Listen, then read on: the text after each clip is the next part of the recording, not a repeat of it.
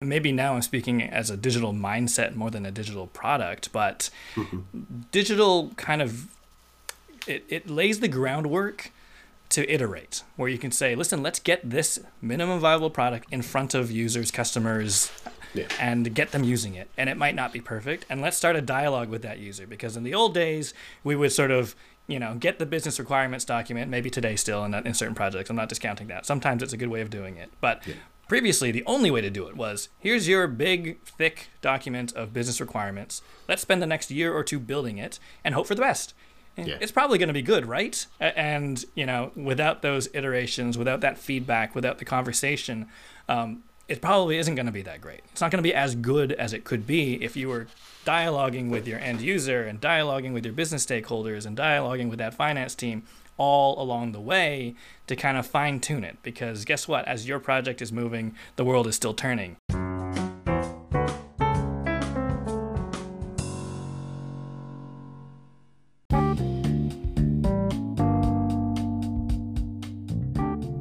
Hi, and welcome to the Sunday Lunch Project Manager podcast for Sunday, the 12th of November 2023.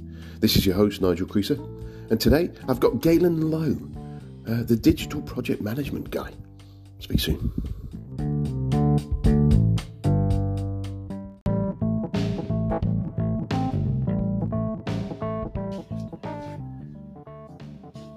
So I have a number of sponsors, affiliate links um, in the way that it's set up um, that have kindly allowed me to uh, um, share their services. Really, the first one um, is Mike Clayton, and Mike runs PM online PM courses, and it is a great resource for um, getting those fundamentals of project management uh, trained, reasonably priced, uh, and Mike um, presents it in an accessible and um, uh, clear manner. Um, you can check out some of his um, uh, videos on, on his YouTube channel and kind of give you a view of where they are. But um, the, the code for that, if you go to nigelcreaser.com slash online PM courses, all all one word, lowercase. That'll redirect you to it. Um, there's very different levels that you can um, buy. You can buy individual courses. You can buy pathways as well, if you like. Um, and I get a kickback off those. Uh, Mike kindly uh, shares me that. So um, if you do jump on and use it, I hope you find it really useful. Um, I think he has money back guarantees and things like that as well. So there's very limited risk um, on that. So uh, jump on that. And that again, it's nigelcreaser.com slash online PM courses. And enjoy.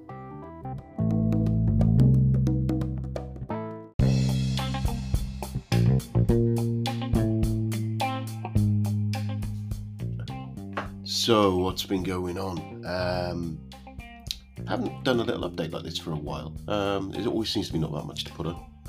Um, uh, maybe I need to start uh, planning and thinking. Um, I have been playing, uh, playing with a uh, a little bit of the um, ChatGPT tools, um, some ideas that I've got there around representing project management, which has been quite interesting. Um, I'll probably share some of that on um, uh, socials at some point, uh, but trying to work out how the great ma- grandmasters and great masters, painters, and people like that uh, how they planned. Um, so hopefully uh, that'll be interesting. Um, I am, well, I had a brief chat recently about a potential collaboration on a book. So my thoughts of updating one of my books, updating one of the others, just starting another, sorry, and finishing off the novel uh, may change, uh, which will be, yeah, quite excited about that if that comes to fruition, but no more in the new year. So that was really interesting. Um, it's been International Project Management Day. Happy International Project Management Day for last week for those who uh, were celebrated or last week before. And uh, I've seen that there's quite a few events on um, uh, around um, around the world for different uh, project management organisations and stuff. So it looks like it's conference time. Uh, hope for those out there, it looks like there's some amazing stuff going on. This time next year, I'm hoping I can get along to a few of these um, and maybe bring some in quotes live content from some of these sessions, grab some of the speakers and have some chats with them. But I've just got to get to the uh, the wheels in motion, finances, and things like that to do it. Um, going to take a little bit of time. Uh, so if there are any conferences you think actually, yeah, that'd be a really good one. We'd like to hear from. Um, let me know. Drop me Nigel at uh, nigelcreaser.com uh, and I'll have a look. Or um, if you uh, are a conference organizer and you want someone to speak, um, please give me a shout. Speaking ops at nigelcreaser.com or anything at nigelcreaser.com. It gets to me anyway. I haven't got an army of minions reading them. It's just me. Um, so that's uh, that. That'll be uh, yeah. I'll be really keen to get involved in some of those uh, conferences as well. Um, I think that's all I'm going to say about today. It was but the only other thing, just thinking of conferences, thinking about things coming up. We've got um, it is now mid-November, and we have Christmas looming. Uh, now we've gone past in this in the UK. We go past the uh, uh, bonfire night, and then I find it acceptable to talk about Christmas. Um, uh, have a listen at the end of the show. I am. I'll put my little project management song that I put on there for Christmas. Um, if you haven't heard it before, have a listen. If you have, stop the, the player really quick. Uh, and if you want to download a copy, buy a copy, pop along to all the usual music shops and that. And it's kind of in the same there. If you're planning for gifts for your uh, team, uh, any one of my books um, at varying different prices.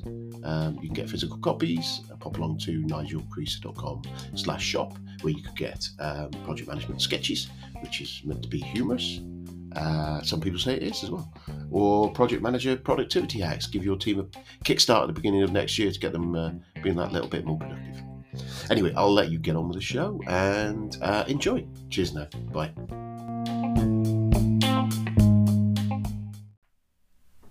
I am delighted to welcome Galen Low to the show today. Uh, Galen is the digital project management guy. He's co founder of the Digital Project Manager, a training community hell bent on sharing knowledge to amplify the value of responsible project management in a digital world. Over the past decade or so, he has worked at boutique agencies and large consultancies to help shape and deliver human centered uh, digital transformation initiatives in government, healthcare, transit, and in retail. Today, he shares his knowledge uh, to help professionals get skilled uh, get confident and get connected so they can build a rewarding career in the digital space. Uh, welcome to the show, Galen. Thank you for having me. Such an honor. It's absolute pleasure. So t- tell us a little bit more about you. A little bit where where are you? Uh, people will pick up the the accent maybe. yeah, yeah. Let's see. I'm gonna give it a pause so people can guess but yeah, I'm based in Toronto, Ontario, Canada. So, um, yeah, that's uh, I've been working in sort of uh, as you mentioned, Canadian government, doing web applications in the agency world and in the consultancy world uh, for a number of years. Um, but really, uh, I'm just about really my shtick now is just facilitating that sharing of knowledge, and I think just to dig into that a little bit, and thank you by the way for such a great intro. Um, but really, we lead a community of digital professionals, mostly digital delivery professionals, who are working on projects that involve people and pixels and code. And that, in and of itself, I think, comes along with a lot of complexity, a lot of situations that have to be dealt with in real time, and a lot of sort of nuances that are kind of unfolding at the rate of technology.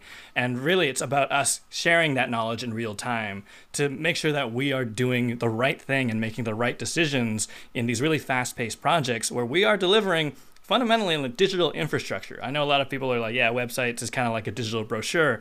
Not these days. These days, everything is a lot more plugged into the bigger business. So, anyways, that's kind of the thing that gets me going, the thing that I'm passionate about, talking about that. Excited to nerd out. Um, on a personal side, uh, I mean, you've got the video here. Most of your listeners probably have not got the video, but I've got a bunch of music gear here behind me and probably a stuffed monkey uh, pretending to play the drums. Uh, this is my reminder of sort of my hobbies. I can get very involved in work, as I think a lot of your listeners probably can as well. Uh, this is actually a ri- reminder for me of things that I do for my joy outside of what I do for work. Uh, and the monkey is actually my son's. I've got a five-year-old son. Um, you know, we're just uh, rocking it, having fun, and just introducing him to some of what I do, whether that's teaching or just jamming. Um, I'm not a f- phenomenal music- musician by any stretch of the imagination. Um, this is just kind of here as my like hobby rack. nice. Yeah, I've got. I, I, you know, you're saying that. I'm, I'm, I'm looking at a, a cheap guitar that I've got stuck on the on the wall over there, and I can see it. That a couple of guitars in the corner Mm-hmm. there, and uh, yeah, it's. Um, I, I re- rediscovered music a few years ago, and it's it is Nice a, a nice little. Uh, uh, get out, uh, get get your brain away, kind of thing, with a bit of creativity in there as well, which is I think is the lovely thing. Is that uh, just messing about, learning a new uh, with me bass line or something like that, or just making one up. It's really good fun. And uh, yeah, the only problem I find with it, uh, and I'm guessing you'll find the same, is there's a lot of gadgets you can buy, isn't there? Yes.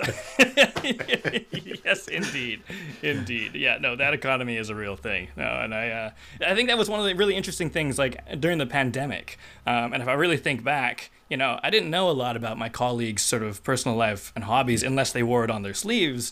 And then suddenly, you know, we're on all these calls, and you know, so many more people have an instrument in their background. And so, like, mm-hmm. two things: one, they've chosen to put it there. And 2 mm-hmm. you know, there's all of this sort of layers of humanity that yeah, I hadn't really thought too hard about with my work colleagues that kind of got brought to the surface and it kind of personalized it all. I mean, if I had to have a silver lining on a pandemic, I think that's definitely one of them. Yeah, I know what you mean. I, it's funny actually. We did a thing. Um, we had a guy called one of my uh, interviewees, a guy called Simon Dutton. Uh, it- during during that period, he did a, uh, a Lego Serious Play session for the for my company that I work at, and um, it, it it was for our project management community, and uh, you got five people sent some bricks to them, and the way they do it is kind of all the same bricks, and and the question he asked us all was. Um, or asked the, the five people was to build a model that represented their experience of lockdown and Ah. of, of the pandemic. And it was fascinating because then they all come up with these models and they've all got absolutely completely different model, completely different lens on it. And then he asked them to describe it and explain what's going on with the model. And they went through this. There's one, I remember one person who said, I spent a lot of time in the garden in this and I, I really enjoy my gardening and these are the carrots that I've been doing, doing some and and and then there was someone else, I can't remember something, oh this represents this and this and you got such a richer uh, insight into how it was for them. Whereas if you've got to, right, tell me how lockdown's been, oh it's been hard. That would have been kind of Yeah. that would have been the conversation. It would have entirely. using normal language would have nulled it. Um, and and I think there's there's a it's an interesting lesson on getting to know people. And I've pl- tried to play with a few icebreakers in sessions since um, since then. And one one of them is, was a little bit of a training thing on language and how people use language, um, which I really like. It's a um, it's a basic thing where I never said she stole the milk, and you you emphasise each of the words on a different Ah. slide, and and basically at the beginning you ask them what they think it means, and everyone says what they think it means, and then you go through it emphasising it, and then go, well, does it mean that, or does it mean that, or do, and kind of basically show that complete uh, ineffectiveness of the written language. Um, and and then the other one it was it was something I went to a, po- a, po- a sort of writing course, and there's a poetry thing where they basically had four or five different prompts, and you just wrote an answer to it, and then you cut off the prompt, and then you had a, a poem, It's an eight Ah. or nine line poem, um, sort of like feeling this, hating this, loving this, scared of you know, I mean something like that. I can't remember the exact things, but I did that with a team, and it was fas- fascinating that we found out so much about them Mm. Better than oh tell me five minutes about that. Do you know what I mean? Just from them and it was one of those share it if you want to don't if you don't want to everyone shared it. And there was some fascinating things that we everyone what's that about? And it's kind of like um, it, and you just found more about that person. And these guys the first time they met it was, really good. And, and those little connections that that you've got the guitar there you've got the electric guitar and you've got a um, classical guitar there there's a, there's a connections there. You, you immediately I've got connections. It's it's uh, and there's a few guys have, uh, uh, that I've interviewed that have got instruments. In fact, I, I interviewed and stupid of me. I don't know where my brain was, but I interviewed um, uh, Gerald Leonard, Hmm? uh, one of, uh, quite a while back now, who's a jazz bass player, Ah, and he's there. He's got his, all his gear, it's everything. I didn't ask him to play. I just sit back now thinking, why did I, we talked about his, the, and how music has an influence on work and how and things like that, and project management and how jazz was a little bit like project management and that sort of stuff. But it just, it didn't even occur to me. So I may get you to play a little bit in a bit. This could be a very different podcast going forward, right? Oh. Full of musical yeah. interludes. well, yeah, and it, you know what? I, I, again, I think it's a little bit of creativity. I, have seen mm-hmm. quite a lot of people um, that that creative mindset and and the solution minds that learning a process and thing, but being able to solutionize around it, mm-hmm. kind of fits into that that improvisation and agility that we need as project managers mm-hmm. sometimes. No, I love that. I love what you're saying about like the sort of fundamental flaws of written language because you realize actually, and through all of this, we realize that we are making all these assumptions as though we know mm. something. So we've put away that learner mindset, and we're like, no, we know what a sentence is and how to read it. You know, like, and I think that is is is holding us back so much in any profession, but definitely in project management, where it's like fundamentally about communication um, and effective communication at that with high stakes. And we think we know our team, and we think we know what they're saying on Slack or Teams or what have you, or an email, um, even on a video call. You know, we get a little more cues, but uh, I think this movement away from just assuming that we know something about a person or everything about a person and what they're trying to say, I think is such an important lens to put on just how we collaborate in general, um, whether that's yeah. a project or you know day to day operations or just you know personal relationships. Yeah, I think you're right, and I think it's it's it's something we we do assume, um, and it's it's not it's hard to, and it's that whole thing of that that that those arguments where you get people who, who get a snotty email from someone, and you kind of you look at it and you go, "Doesn't sound that snotty." Yeah. uh, but or they or they write something. Does that look all right? And you think, ooh, if I read that, I'd feel. But then it's just my emphasis and my lens that I'm putting mm-hmm. on it, and the the baggage around the conversation we've had beforehand. Maybe someone is writing something to someone who has wound them up, mm-hmm. and mm-hmm. therefore I put those lens of this person's wound up. So if I'm thinking they're wound up, and and, and it's it's never right. Yeah, baggage is the right word for sure. we bring yeah, it in it's um, was it Mark Horstman and and Michael Auzenne always say on the um, Manager Tools podcast. They say um, communication is what the listener does, and in, in, this instance, it's what the reader does, isn't it? It's mm-hmm. it, what we mean and what people hear can be very different things, and interpreted very differently. I think it comes down to that creative thing as well, right? It's art is sort of has an interpretive aspect to it, as does all communication. Turns out.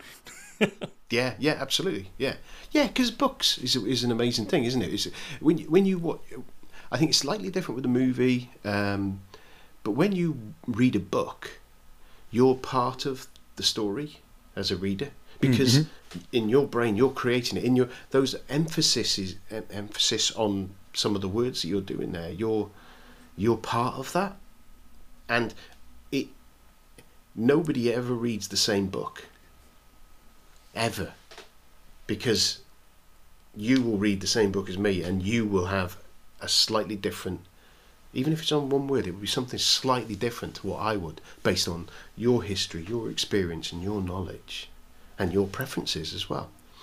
And and that that's where it, you kind of get then how, it, how great it is because it can be that flexible and mean something completely different to two different people. Mm-hmm. I love that. I love that. It's just crazy Anyway, yeah, rabbit holes. Yes, that we have them on this podcast.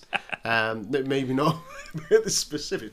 Um, when you when you message me, um, obviously you um, digital project management um, was is an area that is your uh, expertise. Now, for there, there's a the word digital, the word transformation, the word uh, the, the, there's a lot of different meanings of those words. So mm-hmm. it is relevant the previous bit around how people what I think of as digital because I see people going in right as an IT company going in to do a digital transformation, and I sit there going, "Well, everything's digital; it's IT for crying out loud." Mm-hmm. But then it's kind of a little bit bad. But but then digital, your digital project management from your perspective, what just give us a little definition of what you, in in from your mindset, think of.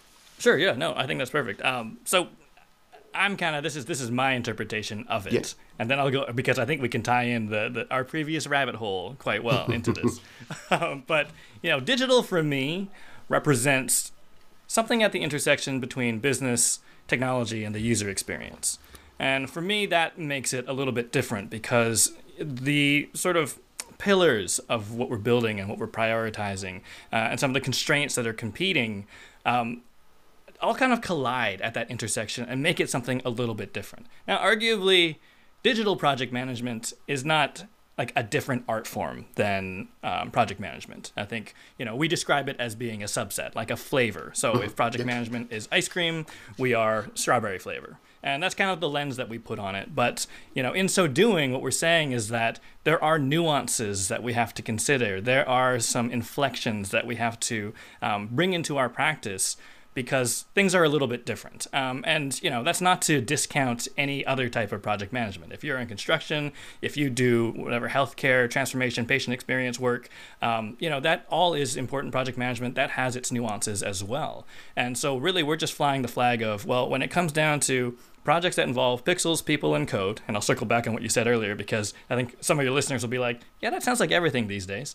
But mm-hmm. if it's if it's kind of revolving around that world of people, pixels, and code, and you are creating something that sits at that in- intersection between business, technology, and the user experience, then there are certain things that come into play. Um, there's the rapid nature of the project. You know, you're probably sprinting, running agile. Um, I think a lot of uh, people bring, speaking of baggage, I think a lot of stakeholders bring into it their interpretation of digital, their interpretation of how digital things are made.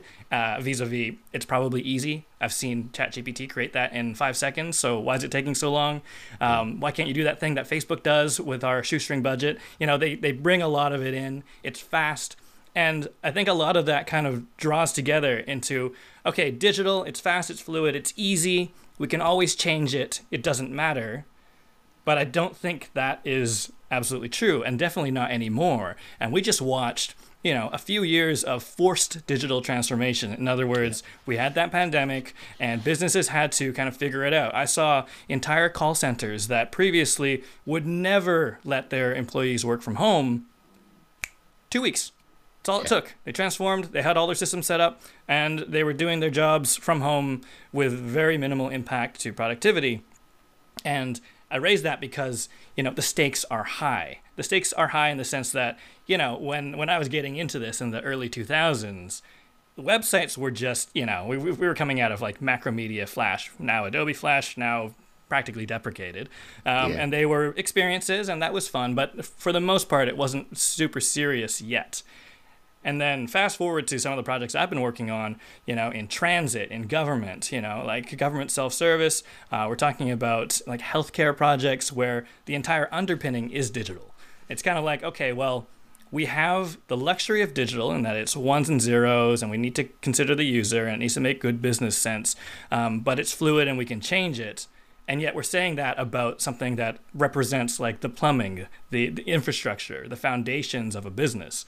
And that's where that responsibility comes in. Because I think I watch a lot of project managers working at digital agencies or digital teams, um, and you know they're kind of they're taking requests and it's kind of like can you do this? And the answer is always yes because it's digital you know um, then it becomes a how much how long sort of thing. But really when it comes down to digital, I think, you know, there's this sort of conflicting culture of a bit of looseness, right? A lot of like agency folks were not wearing suits to work. I mean, I don't know if anyone's wearing suits to work anymore, to be honest with you. Um, but, you know, we were the folks, you know, wearing, wearing jeans and a t shirt. Mm-hmm. Um, mm-hmm. And, you know, we were like building cool things. But also on the other side, it's you know there is a responsibility to make sure that we're managing the risk, that we're communicating and educating our stakeholders um, about you know what happens with digital. Like here's how the sausage is made. Here's what could go wrong. Here's what impact that will have on your business. So you know let me help you make decisions, and it almost becomes this sort of jack of all trades leadership uh, role within the project to be uh, almost an advisor, someone who is being strategic, who knows enough um, yes, to be dangerous, but also to advise and ask the right questions about whether or not the technical architecture is going to support the user experience, or whether the wireframe that we've got is something that actually can be built in the content management system. And there's all these sort of fluid, real time decisions that are being made that actually can have a huge impact. Um, and I think it's that nuance, that's the inflection of digital project management, is that it is kind of cool and casual but we do have to be buttoned up about it because in this day and age, some of the decisions that get made on a project that is inherently digital can have a lot of like deep negative implications. like that impact yeah. can be quite major. Yeah, I, it's, I suppose it, the, the, interesting thing for me is digital in in my background. Um, obviously, I'm uh, I, my background came from um, ERP systems, mm-hmm. um, doing back end stuff there, and there's obviously user interaction there, business processes, and that sort of thing, uh, through to data warehousing, that kind of thing, mm-hmm. uh, and and an area that I've and then desktops and stuff like that. So my my and a bit of networks I've, I've been around a bit. Um, it, my area of lens that I've not really played with much is around those real consumers, real end user um, interfaces. And that, and I'm kind of getting, and, and I've always looked at where you've got digital agencies. I always think of marketing businesses that are doing stuff for that kind of UI, lots of UI changes, that mm-hmm. sort of thing that then plug into these back end systems, and and but but are, are, the face of a digital business, are mm-hmm. they really? It's the it's the it, is, is that is, is that inf, that sort of interpretation right from my point of view?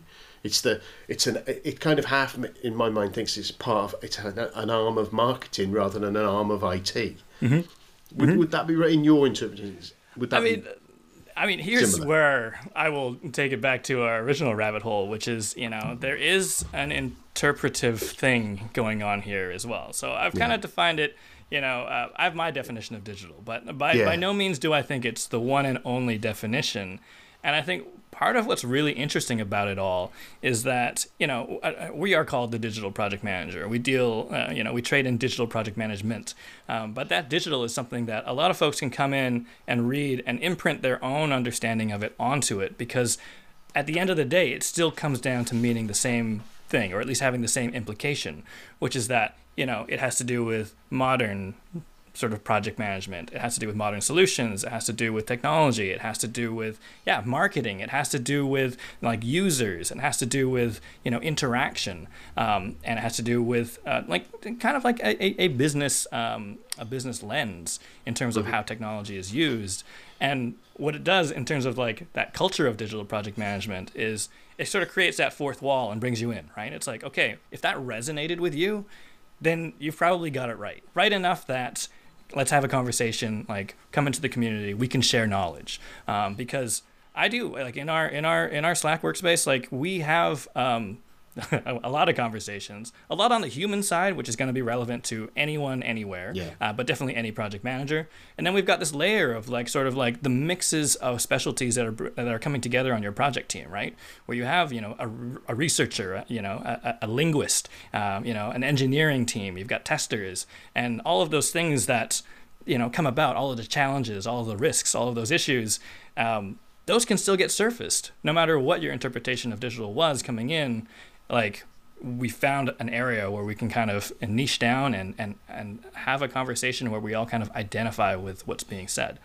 So, I mean, that's kind of like, I know I'm, yeah. I'm fence sitting a little bit, but the thing about digital project management and the digital project management community at large, and not just ours, but anywhere, is that I don't think it is exclusive. I think it's inclusive. I think if you can identify with it, come on in.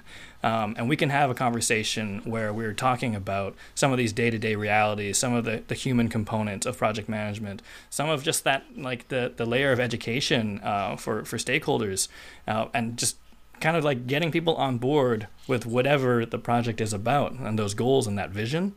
And we can have a conversation about that. So I know I'm still sitting on the fence, but that's what I think is magic about it. Is that yeah, digital means different things to different people, um, and that doesn't mean that they've got it wrong. Yeah, absolutely. Yeah, it's. I think that's a key thing with a lot of.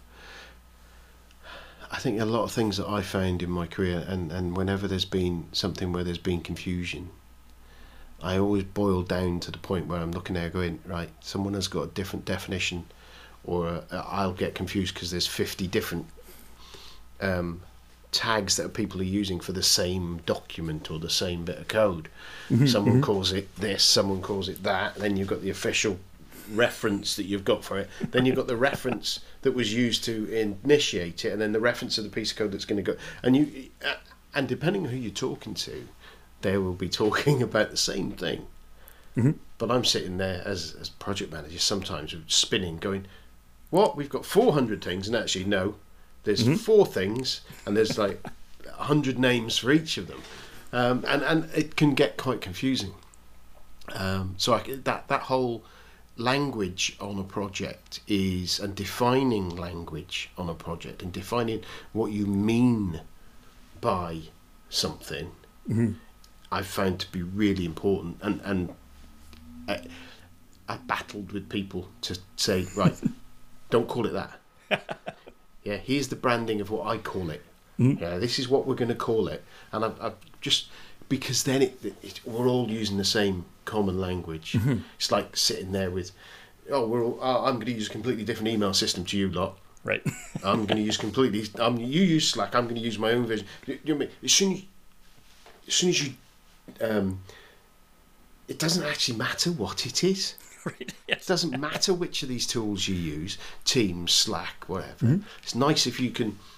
One of the things I always, one of the things I haven't played with before now is around using Microsoft Planner and things like that, and trying to, mm-hmm. which then can go into your to-do list in Microsoft, which can then go mm-hmm. into your pla- into your tasks in Outlook, which if you I haven't quite worked out, but I think there is a way of getting it in then into your calendar.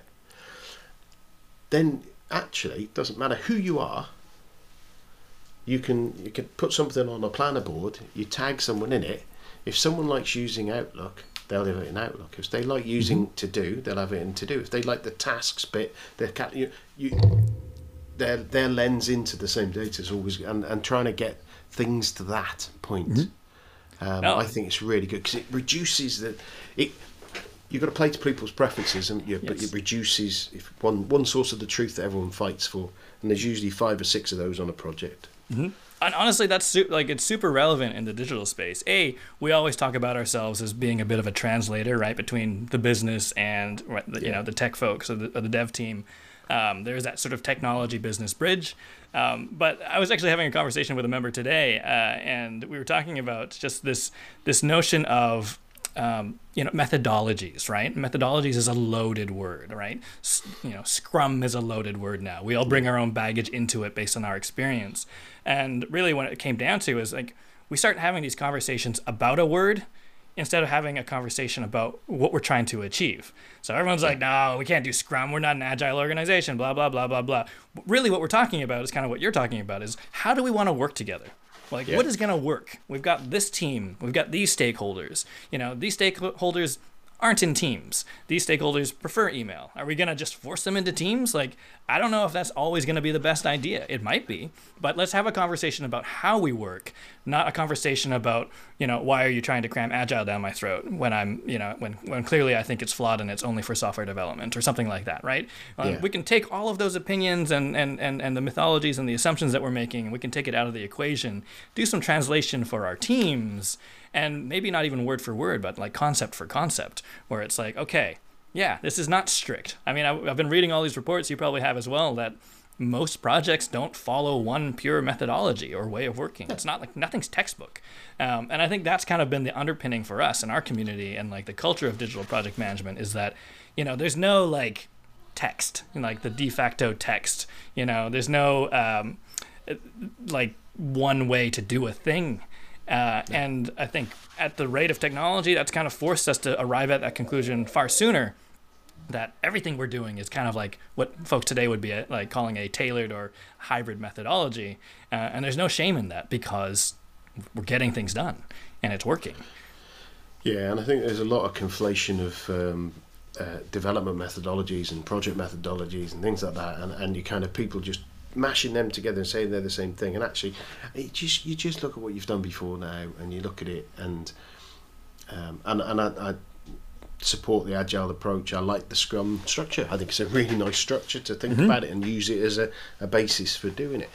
Um, and and I've used it, but I, I've used it, and I I try to use the phrase that we're using agile tooling rather mm, than mm-hmm. methods. Mm-hmm. Um, and and in some cases, you don't you, you you could that might just be that you're using a, a planner and you're doing Kanban, and that's kind of visual management boards have been around in likes of Toyota and places for many years, and people have known it. And actually, writing something on a wall Sticking a sticker on a wall has been something that people have done for many, many years. right. um, it's kind of, it's kind of been there, and it, it kind of people get excited about it and about right. We need Jira and we need big Atlassian installation, which are, again they're fantastic tools mm-hmm. Mm-hmm. in there for the right things. But but there isn't a you don't have to have it all, and and even at the smallest point you can use it. I've, I talked many times about using three windows we've got in our kitchen as a Kanban board when we're doing stuff in the garden at home.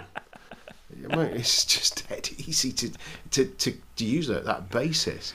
And but but then putting the structure around, putting people there, setting people's expectations. But it's about let's have a meeting, let's have a chat, fifteen minutes, see how we're all mm-hmm. doing. Mm-hmm. Well, that's a daily stand up, but that's also a team meeting in the morning. Mm-hmm. But you would have had, you just wouldn't have had that badge on it. It, it, it there's, there, I think that putting things in a in a with a name and sticking a sticker on it is what people want to mm-hmm. do. Mm-hmm. Percent. Once you look at it, you go, "Well, that's just common sense." Just a common sense approach, isn't it? yeah, like yeah. You, you, take Scrum, you go, "It's common sense." You go, "What are we going to do?" Well, we've got a load of stuff. We're not sure where we're going to do it. We've got a mm-hmm. load of people who are going to do it. Okay, I'm capable of doing it. Right. Should we write it down? Yeah, let's write it down. yeah, and then we decide which what what do you reckon we can do this for the next two weeks? And it's a it's when you start breaking it down to that, it's a conversation. Well, that mm-hmm. looks big and horrible. Yeah, well, wait then. That looks easy. Well, we'll do that one first, and the customer wants mm-hmm. that one quick. Let's do that. It just you start thinking of it in the lens of of um, of get rid of all of the jargon. Yeah. And break it down. It's kind of it's a group of people mm-hmm. working out how to get something done. No, that resonates like with that sort of like the common senseness yeah. of it is kind of in there. Eh, but fundamentally, what was meant to do, I mean, a aside from like agile was a bit of a revolution right i mean we're talking like over 20 years has passed yeah, yeah. since that manifesto was written and we're still kind of debating it but like the thing to remember is that back then there wasn't really that many alternatives to approaching a project and no. so it kind of broke the ice but that ice has been broken for decades now yeah, now we're talking about okay this is either a fast forwarding us to a way where we're like okay we're on the same page let's go right? So sure, if you have a team that's like, yeah, we've done Scrum at our you know previous projects or previous jobs, and we're like, okay, well, we're gonna do that, and everyone's like, okay, great, and then they can just get going. So it kind of accelerates that. But you know, without that, you can still have that conversation and be like, well, how do we all want to work? Why don't we borrow this? Like this sounds good. This will help us, you know, address risk sooner, yeah. so that we don't kind of squirrel down a path and then realize that we're building the wrong thing. You know, and that there's that common sense to it. The whole basis of it, isn't it? yeah, right. it is the whole basis of it. Yeah. So no, I love that, and I'm I'm noticing. Um, I'm noticing your Star Wars again. I know your listeners are probably listening on Spotify, um, but you, you've got uh, some Star Wars paraphernalia, you know, behind yeah, you, and I mean, little. there is a right. I'd like, how about that for a franchise that is divisive, right? You know, yeah. you have everyone who's like, oh, you know, love Star Wars, love Star Wars or hate it love the original trilogy or hate it, love the prequel trilogy or hate it, uh, love the new stuff on Disney Plus or hate it, and everything in between. And yeah. you know, and and coming back to what you said earlier, everyone's kind of just so imprinting can, can that just, story. Can I just clarify that? You either love Star Wars or you're wrong, is my answer.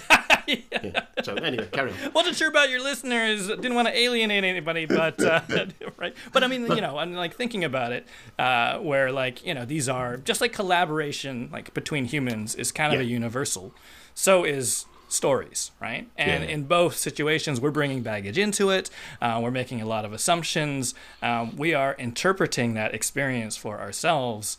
Um, and yeah, that can create conflict. But at the same time, if we are talking about it, it can also create something even more powerful, which is just that, you know, we can get in the same room and be like, hey, you into Star Wars? Yeah. And then we can have a conversation. Let's go, right? Like, yeah. we can start in on that. And I think that's kind of like, you know, I know I'm blah blah blahing about like digital project management in my sort of definition that probably should be crisper, but isn't that kind of the spirit of it? To be like, listen, like let's we don't have to follow this to the letter. This is a recipe for sauce. Doesn't mean we can't alter it, right? Like if you think it needs more salt and we're on board, let's do it. And really, we're focused on the outcome, the goal, the impact, like delivering value, not not like uh, I had a. Uh, Joe Pusz, PMO Joe, on my podcast mm-hmm. uh, uh, yeah. a while back, and he was like, you know what? Doesn't matter how you make your pizza if it tastes bad.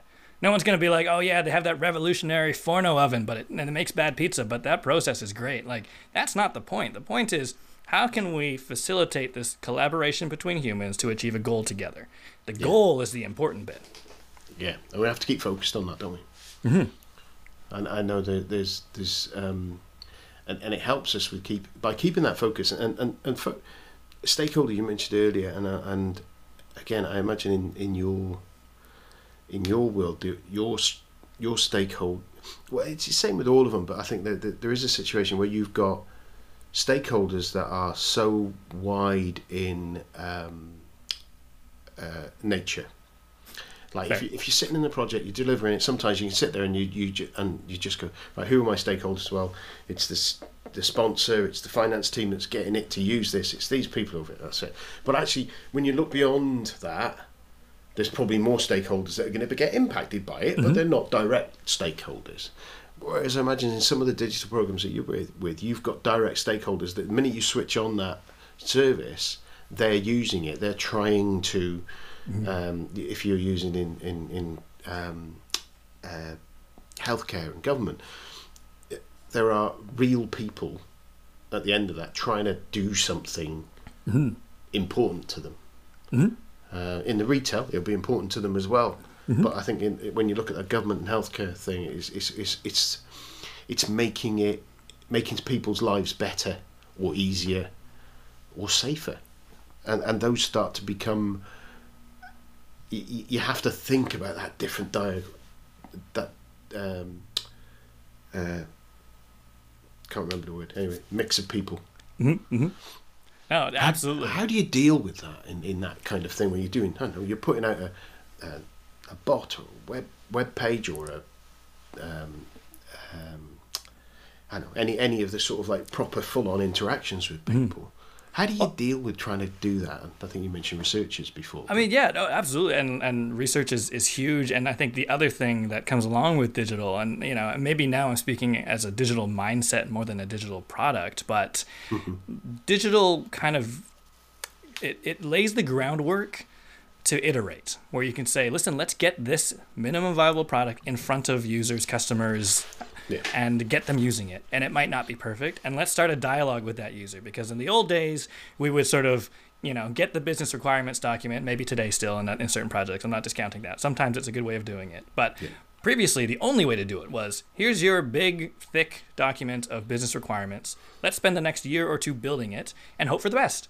Yeah. It's probably going to be good, right? And, you know, without those iterations, without that feedback, without the conversation, um, it probably isn't going to be that great. It's not going to be as good as it could be if you were dialoguing with your end user and dialoguing with your business stakeholders and dialoguing with that finance team all along the way to kind of fine tune it. Because guess what? As your project is moving, the world is still turning. Yeah. Um, and I think that's kind of the like you know the flip side of digital. I, I, earlier I was complaining about how people think digital is easy. It's ones and zeros. Can you please just change this thing and we'll still launch tomorrow? It'll be fine, right? Yeah, but the yeah. other side of it is we can. Like we're not printing a newspaper. So if we have a typo, we can fix it. Um, and if someone's like, hey, we should have thought of this, or users are, are complaining about this, well, we can fix that too. And then it becomes this dialogue. And digital is a dialogue, it is a collaboration, it is that fluidity of a product that is alive. That is something that can change. That is something that is um, is not fixed and is not just done ever. And I think that kind of plays into the whole mindset. And if you're a project manager, working in digital, then that's kind of your responsibility to bring into the fray is that, listen, let's shed some of these assumptions that we have about how things ought to be done or what the, what the book says um, or what we were asked to do in the first place and start embracing some of that ambiguity and change and being the leader of that change and being the advisor of that change and just having that instinct and judgment to understand how to navigate around all the obstacles to still hit the goal even if that goal doesn't reflect the whatever scope that you were originally asked to deliver. Um, what I mean is deliver on the goal, not the list of things that you've been asked to do. Um, yeah. And it, that takes a bit of courage.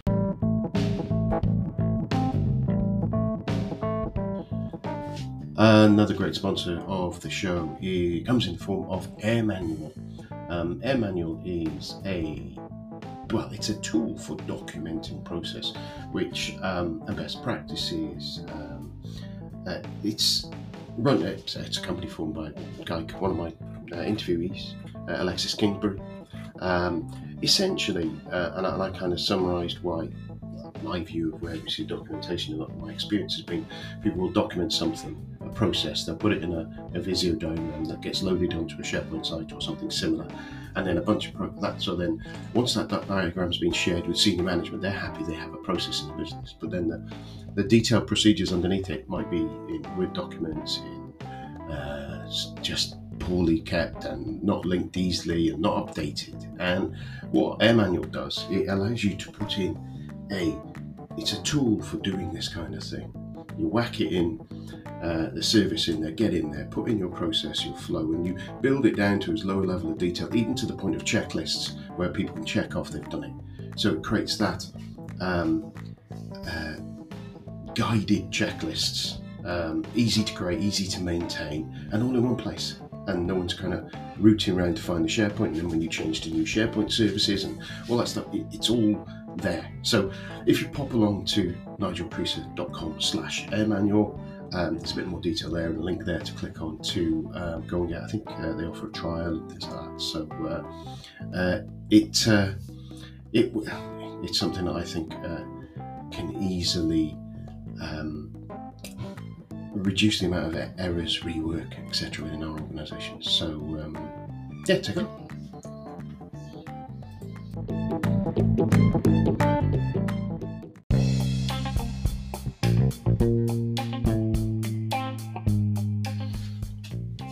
Uh, hope you enjoyed that. But you're thinking, ooh, I wonder what the next bit's going to be. Yeah, it's frustrating, isn't it? Um, you heard at the beginning of the show where I said uh, there's a way around that. So if you're really itching and you want to hear the next bit of uh, this show, uh, jump down to Patreon, have a look, find the one that's got a little lock on it, click on it, and you'll be able to get the second half uh, along with the first half all together. And you you won't get this annoying bit or the annoying bit at the beginning that I just uh, done as well. Um, so yeah, give it a go. It's only a price of a coffee. Cheers.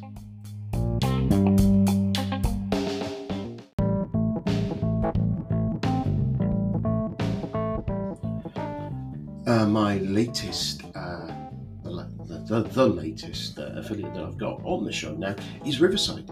Um, I use Riverside to do my interviews, Riverside FM. Um, it kind of offers you a whole, if you like, micro studio management producer tooling and, and, and goes beyond that. Has a really good free layer. and I. Um, I've been using it for a while now. I find it really good. When I've had issues, even though I'm not on one of the higher paid levels, the support has been quick, responsive, and, and, and of high quality, and, and, people keen to help me. Uh, the organisation seems really good. The product seems really intuitive. Um, and uh, quality is really good as well. And they, it's, a clever way of doing it is when you're, you're recording through your browsers, so you're not got loads of desktop resources being used compared to some other products that I've used.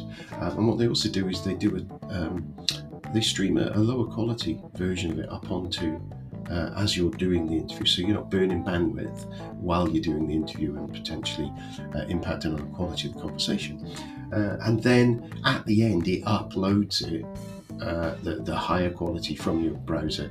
Um, I mean, it, it's just a really good way of doing it. So, um, if you are um, thinking of doing a podcast and someone's doing a podcast, I, I, would recommend using this tool. I found it really good. Best, best of the tools that I've tried using um, to date.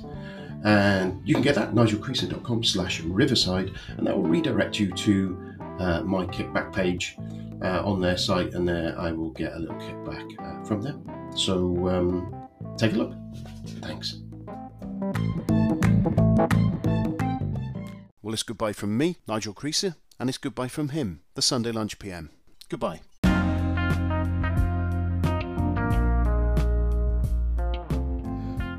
Well, I hope you enjoyed that interview with Galen. Um, come back in the next couple of weeks. I've got another fantastic guest. Hope you have a great day. See you now. Bye.